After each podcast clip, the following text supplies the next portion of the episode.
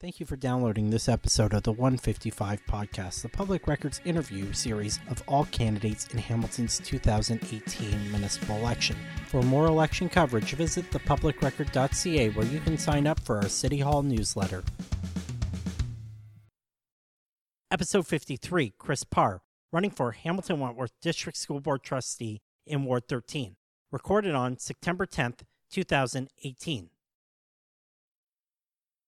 Chris Parr, you're running for Public School Trustee in Ward 13. Welcome to the Public Records, the 155 Podcast. Thank you. Firstly, tell us, who is Chris Parr? Chris Parr is an educator, and she's a grandmother, and she's a mother. Why are you running? I'm running for Public School Trustee because I am passionate about quality education. I'm running because I am a grandmother and care about my grandchildren's future. I am running because I want to ensure the well-being emotionally and intellectually of future leaders to our town, cities, province, and society. I'm running because I have the time and experience to share at this time in my life. I am retired, but not tired. I am running because there is need for today for people to contribute simply because they want to make a difference for others, not for personal gain or political recognition. How have you contributed to your school community and education in Hamilton? So I'm new to Hamilton. I have only lived in Dundas for 2 years. However, where I previously lived, I was involved extensively in education as a parent and as an educator, both as a teacher and a school administrator for the Peel District School Board. I worked closely with trustees and counted on them for support.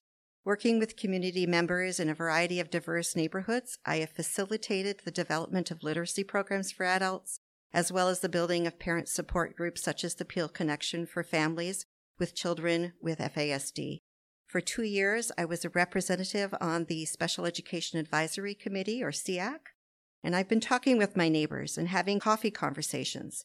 The issues and concerns seem to be very similar to those I experienced: busing, safety, programming, school accommodation, relationship building between the community and school, social media, the upcoming collective bargaining. These are all very familiar to me. What are your priorities for improving public education in Hamilton? My priorities for improving education in Hamilton are to support initiatives that facilitate program opportunities, such as the apprenticeship, high skills major programs of study in secondary schools. I want to support multiple pathways to learning through alternative programming that facilitates student affinities in music, sports, technology, engineering, and the arts, to support and promote innovation and critical thinking skills. An important priority in the Dundas-Flamborough area is to ensure the promised building of the Greensville School site. This may mean relooking at the design of the daycare, the library, and the community center, as it is my understanding that quotes came in well over the budget allocated. This is, however, a vital venue for the Greensville and Spencer Valley community and needs to be constructed as soon as possible. Finally, and most importantly, a priority is to ensure that the well-being of all children are met. The board has made a commitment to equity and inclusion. This is an important premise for all schools. What 3 skills have you demonstrated that make you the best choice to represent Hamiltonians on the school board? When I think of the trustees I've worked with in the past, I've always been very impressed with their willingness to take time to listen without judgment, communicate the ideas of others clearly and collaboratively, and in order to work collaboratively to achieve goals. These skills are essential, and I believe I can demonstrate them.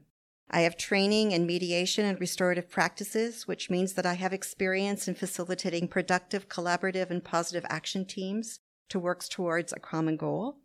I have had many experiences communicating in large and small groups. I listen well and can advocate for others.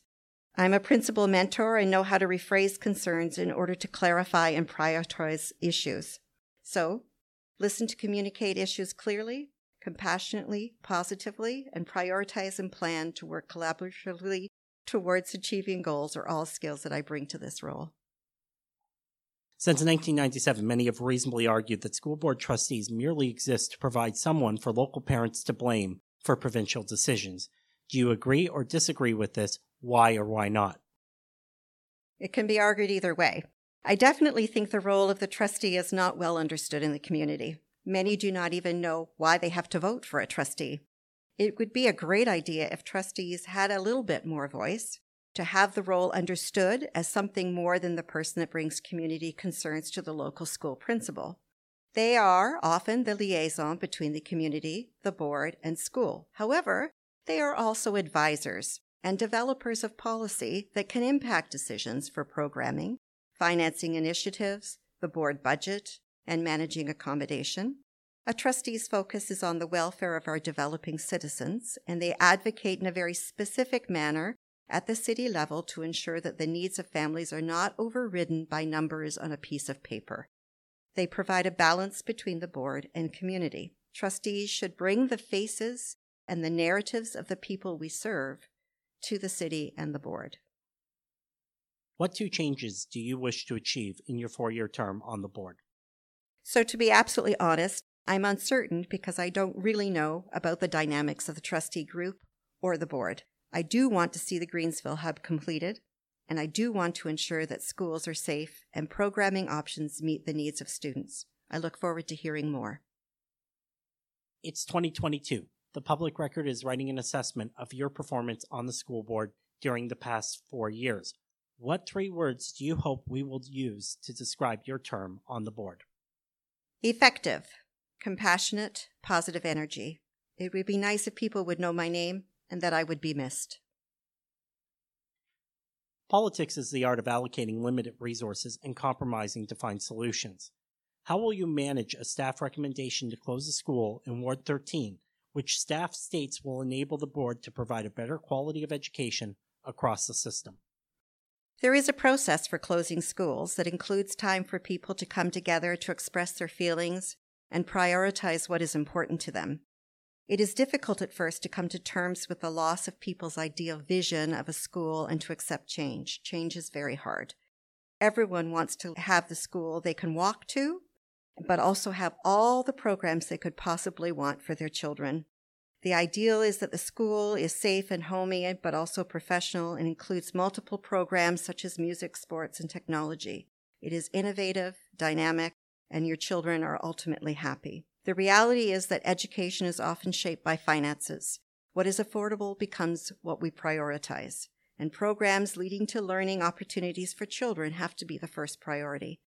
When people are given the opportunity to express their worries and regret through this process, they can go through the grieving of what isn't possible and begin to commit and support what is. The school board's relationship with Hamilton City Council has had its ups and its downs. How do you plan to work with City Council during the next 4 years? Presume positive intentions, listen, think critically, don't take comments personally, and express myself positively. I had the privilege of training with Bruce Wellman, who teaches strategies that promote positive discussions focusing on what he calls the third point. What is the issue? Problem isn't me. It isn't you. The focus is on how we can accomplish the best for the clients we serve.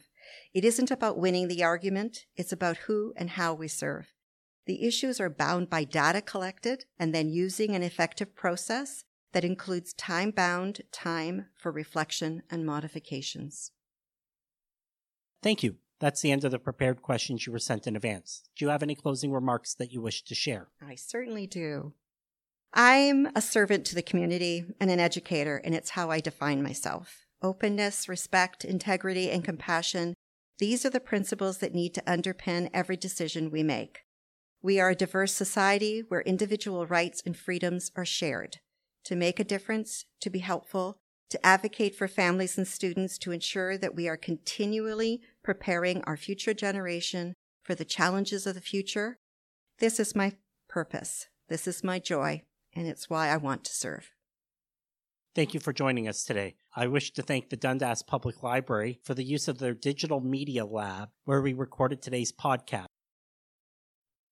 This has been episode 53 of the Public Record's The 155 podcast.